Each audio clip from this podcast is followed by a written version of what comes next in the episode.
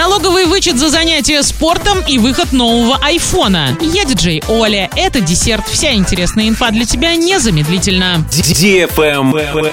News. Россияне могут получить налоговый вычет до 15 тысяч рублей за занятие спортом. Таким правом обладают граждане, которые платят НДФЛ и достигли 18 лет. Получить вычет получится, если организация была включена в специальный перечень и физкультура и спорт являлись основным видом деятельности. Awake. Восемь детей родились в новогоднюю ночь в перинатальных центрах Оренбургской области. Первый мальчик родился в 2.05 в Оренбурге. Всего в первые часы Нового года на свет появились две девочки и шесть мальчиков. Тренды.